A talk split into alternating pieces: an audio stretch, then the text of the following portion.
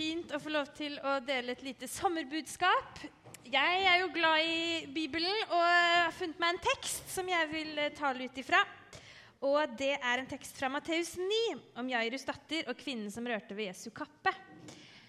Mens han talte til dem om dette, kom en forstander og kastet seg ned for ham og sa:" Datteren min er nettopp død, men kom og legg hånden din på henne, så får hun leve. Jesus reiste seg og fulgte med ham sammen med disiplene sine. Nå var det en kvinne der som hadde hatt blødninger i tolv år. Hun nærmet seg Jesus bakfra og rørte ved dusken på kappefliken hans. For hun sa til seg selv, 'Om jeg bare får røre ved kappen hans, blir jeg frisk.' Jesus snudde seg, og da han fikk øye på henne, sa han, 'Vær frimodig, datter. Din tro har frelst deg.'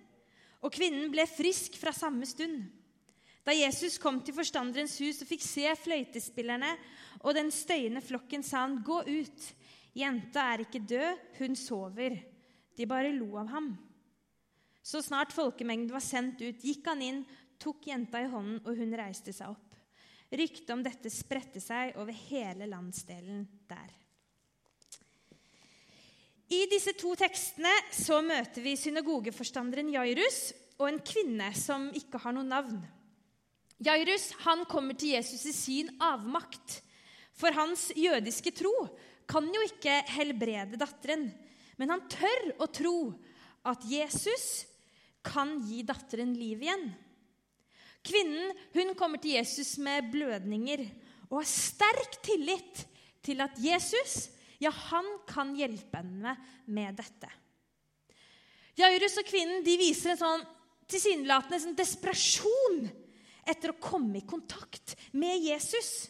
Om de bare fikk røre ved ham eller være rundt ham. For da ville livet forandre seg. Og jeg undrer meg over hva er denne troa som Jairus og kvinnen viser oss? Denne litt sånn desperate søken etter kontakt. Det kan virke som om troa for Jairus og kvinnen kan beskrives som en slags tillit. Men hva er så denne tilliten igjen? Jairus og kvinnen de hadde tillit til at i kontakt med Jesus, ja, der får jeg livet igjen. Og Bibelen vitner om at denne erfaringen ikke bare er forbeholdt dem, men en erfaring blant flere. I kontakt med Jesus og ved den godheten eh, som han bar med seg, så fant mennesker tilbake til seg selv og til livet sitt. Jesus liksom trekker mennesker til seg og inviterer til relasjon. Akkurat som om det er en forbindelse mellom han som Kirken tror er Gud, og menneskene. Og dette ønsket om relasjon og tilknytning det syns jeg er interessant. For min opplevelse er at det motsatte er kanskje det som preger litt vår tid. Iallfall i forhold til Gud og religion. Uavhengighet står nærmest fram som en dyd i vår kultur. Vi skal være selvstendige, vi skal være individualister.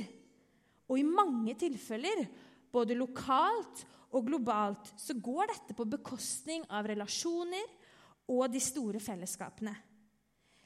Det å være avhengig av noen det snakkes i dag ofte som noe veldig negativt. For det hindrer nettopp min selvstendighet og min frihet som menneske. Men er det tilfellet? Er det slik at et liv i uavhengighet fra alt og alle er et godt og selvstendig liv. Det tilknytningsløse mennesket er en utopi, skriver Karl Ove Knausgård i den vakre boka om våren. Der følger vi han og hans tre måneder gamle datter gjennom én dag om våren. Og Det er naturlig å tenke at denne relasjonen og erfaringen foreldre-barn det er den som får ham til å skrive nettopp dette. Men jeg tror han har rett. Og en felles erfaring som vi alle deler, kan bekrefte dette. Nemlig erfaringen av å være født. For den forteller oss at du og jeg, ja, vi er skapt. Det sier en hel del om hvem vi er som mennesker. For å være født, det handler om å ha sitt utspring i noe annet. Vi kommer fra et sted, og vi kommer fra noen. Og disse noen har ofte vært dypt og personlig engasjert. Den som er født, er som oftest ikke et resultat av en blind, hensiktsløs, tilfeldig eller upersonlig prosess. Erfaringen av å være født forteller oss også at vi er ikke opphav til oss selv. Det var noe annet før oss som ved sin handling og sitt engasjement la betingelsene for livet, våre, livet vårt. Fødselserfaringen er dermed en relasjonell erfaring, der én føder og én blir født. Det betyr at begge to, moren og barnet, blir det i kraft av sin relasjon til den andre. Intet barn uten mor. Ingen mor uten barn. Og denne relasjonelle erfaringen som det å bli født er, det innebærer at du og jeg, ja, vi er avhengige. Det er en grunnleggende betingelse i livet vårt. Vi kommer ikke utenom denne relasjonen eller tilknytningen. Dermed kan vi kanskje si med Knausgård at det tilknytningsløse mennesket er en utopi. Fødselserfaringen viser oss at det praktisk talt er helt umulig å gjøre seg uavhengig. Å forsøke å bekjempe denne betingelsen vil kanskje heller føre mennesker vekk fra livet enn til det. Hva hvis vi heller forsøker å akseptere vår avhengighet til den som har skapt oss? Og den kristne tro hevder at det er Gud som er den første beveger, han som har skapt alt og satt det hele i gang. Denne verden og menneskeheten, du og jeg, ja, vi er sånn sett født av Gud. Så erfaringen av å være født kan dermed overføres til det å være skapt av Gud. Vi har vår opprinnelse i Gud. Det er der vi alle kommer fra. Og Guds skapelse kan heller ikke derfor ses på som en upersonlig prosess. Gud er dypt engasjert i hvert enkelt menneske han har skapt. Så hvis du bærer med deg en upersonlig og tilfeldig fødselsopplevelse uten kontakt med ditt opphav, så må du vite at, Gud, at for Gud er ikke du en hensiktsløs og upersonlig prosess. Du er elsket inn i denne verden og kan alltid ha en relasjon til det opphavet. Og en Gud som er levende engasjert i mennesker, står også et forhold til dem etter at de er født. Og dette engasjementet fikk sitt kroppslige uttrykk i Jesus. Gjennom Jesus så fikk Gud uttrykt sin enorme omsorg for mennesker og sin en vilje til relasjon med det han har skapt. Og det må ha vært noe av denne kjærligheten til sin skapelse som strålte av Jesus, at mennesker bare måtte berøre ham, være rundt ham, få kontakt med ham. De ble dratt mot sitt opphav. Og Guds ønske og mulighet til relasjon, ja, det fikk sitt fullkomne uttrykk i Jesu død og oppstandelse der denne handlingen viser oss at Guds kjærlighet, den er for og til alle mennesker. Så vi, du og jeg, vi er skapt av en kjærlig og engasjert Gud. Og slik mor og barn blir dette i kraft av sin relasjon til den andre. Slik er vi mennesker bare mennesker i kraft av vår relasjon til den andre ja, til Gud. Vi lever av ressurser som Gud har tildelt. Det er han som har satt de grunnleggende betingelsene for livet vårt. Og jeg tror det er noe vesentlig ved forståelsen av mennesket som går tapt, om vi forstås uavhengig av denne relasjonen. Å anerkjenne Gud som skaper, det er å anerkjenne Gud som den andre. Og dette er ment å være et godt, asymmetrisk forhold der vi mennesker blir hva vi er i kraft av vår relasjon til Gud. Og troa mi den inspireres sånn sett av dagens tekst. Jairus og kvinnen de hadde tillit til at i kontakt med Jesus, ja, der finner jeg livet. Og troa mi, det er tillit til at i kontakt og avhengighet til Gud, så blir jeg den jeg er. Der finner jeg mitt liv. Der kan jeg leve, bevege meg og være til. Og tilliten, det handler om en anerkjennelse av at jeg er skapt av Gud. Og jeg ønsker å leve mitt liv i denne relasjonen. Og som jeg mener Jesus viser oss, er en god og kjærlig relasjon. Å leve i denne relasjonen det gir meg en realistisk forståelse av hvem jeg er, og hvem Gud er. Og jeg tror at å anerkjenne dette det gir oss et bedre grunnlag for å utfolde våre livsmuligheter. Fordi vi da kanskje ikke fanges i en sånn individualistisk selvforståelse som lar oss tro at det er vi som er eh, tilværelsens sentrum og herre. Synden, sier teologen Jan Olav Henriksen, er, ikke, er å ikke anerkjenne eller vie tilstrekkelig oppmerksomhet til denne avhengigheten. Men når vi forsøker å skaffe oss selv full kontroll og sette alle betingelsene for livet, ja, da ødelegges livet. Når vi møter skaperverket som gitt og Gud som giver med avvisning og fornektelse og løsrivelse fra ham, mister vi tilgangen til de gode ressursene i livene våre. Anerkjennelsen av denne avhengigheten det står i dag fram som noe negativt, for vi er så redd for våre egne liv.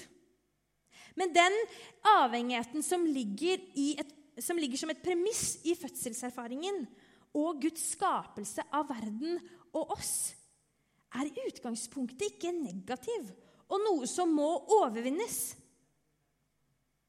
For at vi er avhengige, det betyr at vi er henvist til andre. Og vi erfarer jo kanskje at det er jo nettopp i samspill med andre at vi lærer oss selv bedre å kjenne og får muligheten til å utfolde oss. Så en sunn avhengighet, det gir tilhørighet og utgangspunkt for eget liv. Derfor er det å vite hva og hvem vi er avhengig av, en betingelse for utvikling av positiv selvstendighet. Og det å være selvstendig jeg vet ikke om dere har tenkt på det, men det er i seg selv en relasjonell bestemmelse.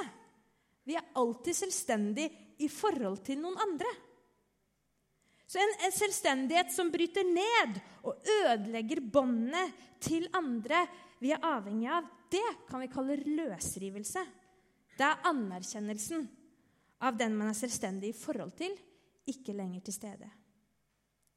Så det å se seg selv som skapt og tenke om seg selv som avhengig av Gud, er ikke å frata mennesker ansvaret for å utvikle seg til et selvstendig individ. Men det er en avhengighet som gir mulighet til å utfolde oss som den vi er. Der vi kan oppleve frihet til å ta imot de mulighetene som møter oss i våre liv. Og ta de valgene som gjør at vi kan virkeliggjøre oss med evner og anlegg som vi har fått, og som kan være til glede for de menneskene vi møter i vår hverdag. Og oss som utgjør kirka, mener jeg at vi må liksom stadig vekke til live denne anerkjennelsen. Vi må bli minnet om hvor grunnleggende og viktig denne avhengigheten er for livene våre. Og derfor inspireres jeg av denne teksten. Jeg inspireres til tro på Jesus, til å søke kontakt. For han er veien til Gud.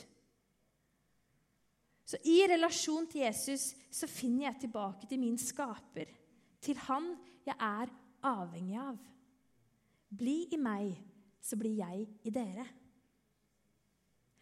Og denne avhengigheten den minner meg også på at vi som kirke vi kan ikke bli individualister der vi higer etter å leve uavhengig av naturens livsbetingelser og hverandre.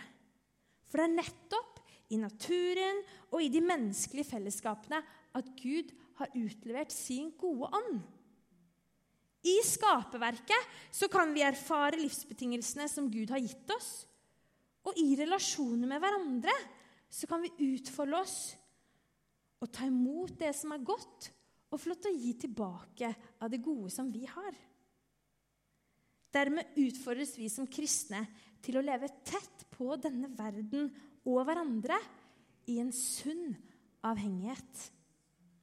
For det er i avhengighet til Gud at livet kan erfares og leves. Det er anerkjennelsen av denne relasjonen at vi trenger Gud at vi blir selvstendige og frie mennesker med et sunt og kjærlig forhold til oss selv og til andre mennesker. Og dette var budskapet og invitasjonen Jesus kom med da han møtte Jairus og kvinnen i Kapernaum. Se, jeg er veien, sannheten og livet. Kjære himmelske Far, vi takker deg for ditt ord takker deg for at eh, vi kan få lov til å bli bedre kjent med deg og lære deg ja, bedre å kjenne. Takk for din eh, store kjærlighet til alle mennesker. Du elsker oss. Du har vist det til oss på korset. Hjelp oss, Herre, til å tro på den kjærligheten, at du elsker oss akkurat sånn som vi er. Og Gud, la oss eh, forstå og finne veien til eh, avhengigheten til deg. Hjelp oss til å skjønne at det det er hos deg vi kan finne oss selv. Det er hos deg vi kan finne livet vårt. La oss få lov til å være forbilder som viser at en avhengighet til Gud det er en god avhengighet. Der vi fortsatt kan få leve våre liv, være frie mennesker og ha det godt. Og at når vi er oss selv, er elska, så ja, trekkes mennesker til oss og har lyst til å bli bedre kjent med deg og komme til kirka eller jeg vet ikke hva. Jeg ber Gud om at du trekker mennesker til deg, og at vi kan få lov til å være lys og salt i denne verden. Mm. Takk for den eh, gode guden som du er. Takk for at eh, du er her med din ånd. Og takk for at vi kan tro på deg, Jesus, og at det er veien til Gud. I Jesu navn. Amen.